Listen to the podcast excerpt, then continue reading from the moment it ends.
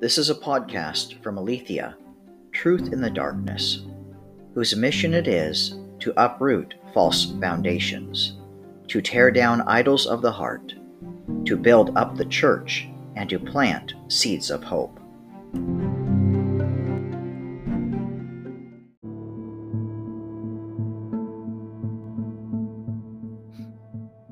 The title of this podcast is Man's Wisdom is Foolish, God's is True. The other day I wrote a post titled Trauma Do You Understand? Do You Care? Now I am writing one to testify to the truth based only on the Word of God and confirmed by the Spirit, pertaining to where to go for true wisdom without compromise, since the wisdom stemming from the world is foolishness. For the Scriptures say, God chose the foolish things of the world to shame the wise. God chose the weak things of the world to shame the strong. God chose the lowly things of this world and the despised things, and the things that are not, to nullify the things that are, so that no one may boast before him. 1 Corinthians 1 27 through 29. And, what we have received is not the Spirit of the world, but the Spirit who is from God so that we might understand what God has freely given us. This is what we speak, not in words taught us by human wisdom, but in words taught by the Spirit, explaining spiritual realities with Spirit taught words. The person without the Spirit does not accept the things that come from the Spirit of God, but considers them foolishness, and cannot understand them because they are discerned only through the Spirit. 1 Corinthians 2 12 through 15. I am so thankful for these verses. Do you know what matters most? Truth matters most. This is the very first accusation which Satan brought against God in the Garden of Eden the question of his integrity, and which brought into doubt God's goodness and his motives, which led to sin affecting the entire human race. Do you need to hear that again? I am so thankful for these verses. You know what matters most? Truth matters most. This is the very first accusation which Satan brought against God in the Garden of Eden the question of his integrity, and which brought into doubt God's goodness and his motives, which led to sin affecting the entire human race. It is because truth is the foundation for everything in the Christian life, including love. Without truth, there is no love. We know that God is true, for he cannot lie. Therefore, he is trustworthy. And if we cannot trust that the book we live by, the Holy Bible, is written by God's divine knowledge, inspired by the Holy Spirit, from Genesis to Revelation, then we will live with doubt. And we will begin to pick and choose what we'll accept from the Bible as true or authoritative. And this leads to compromise, confusion, disagreement, disorder, disbelief, fear, insecurity, and uncertainty within the body of Christ and the individual Christian. And this leads to all kinds of problems, which are the result of satanic lies, bringing God's integrity into question, all stemming from worldly, void of the Spirit, wisdom from man now do you see why truth is a foundation for all the rest? And you know why I have committed my life to testifying to the truth. So, in my previous post with the beginning title Trauma, dot dot dot, I went through and explained my journey of searching for the truth regarding the inerrancy of Scripture for 14 years plus some. And that search was not in vain. However, at the end of it all, in 2017, I burnt everything. Yep, I had a ceremony with my wife and let it all go up in flames. All the information that I had gathered. I gave it all to God. Do you want to know why? Uh, not only because it was all man's wisdom and interpretations regarding the Bible, but also because at the end of it all, no matter the various viewpoints on the scriptures, I was still left with the Holy Spirit in me testifying to the truth. Yes, I had faced my fears and doubts, which I needed to do.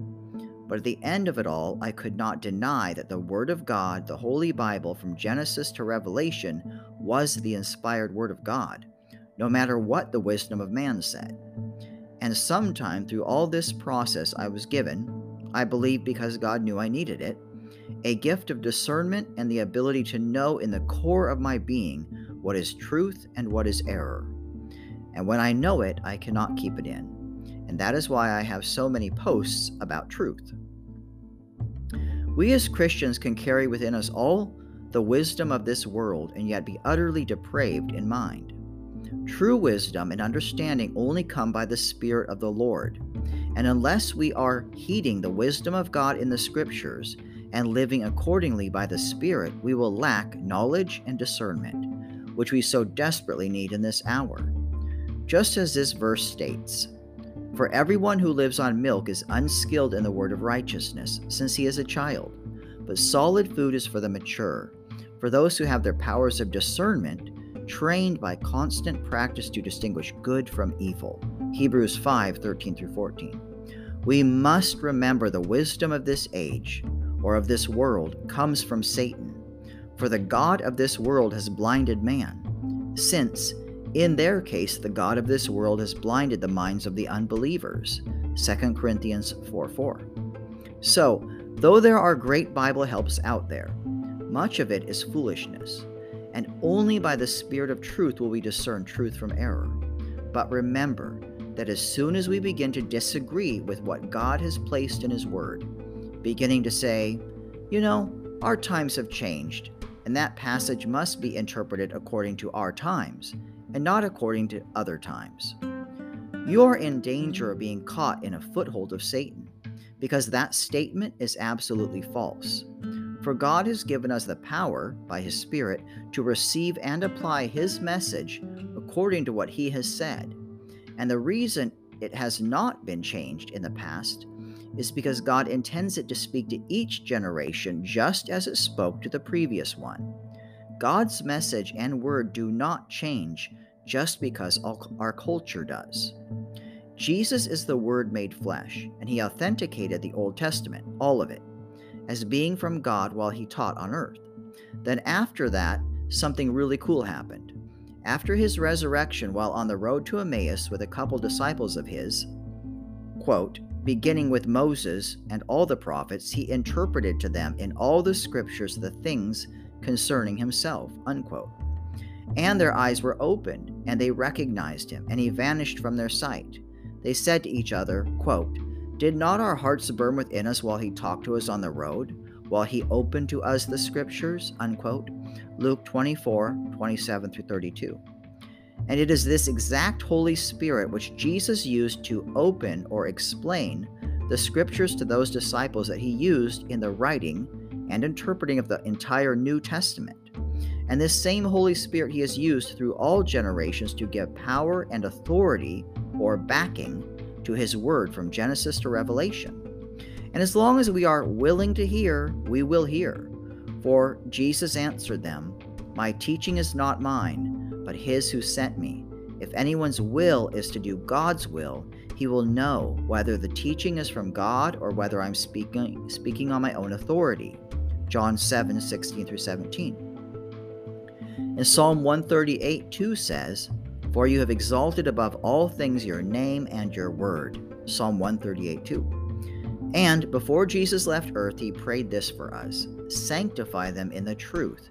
Your word is truth. John 17 17. And finally, Jesus opens his mouth with a two edged sword, saying, Whoever is of God hears the words of God.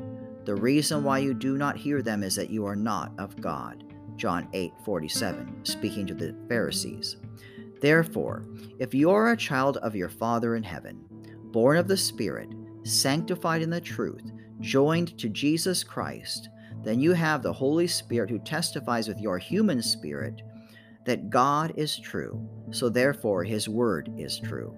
Therefore, hold tightly to the scriptures, and anything which seeks to bring into question God's authority or his word is stemming from the foolishness of man and must be rejected.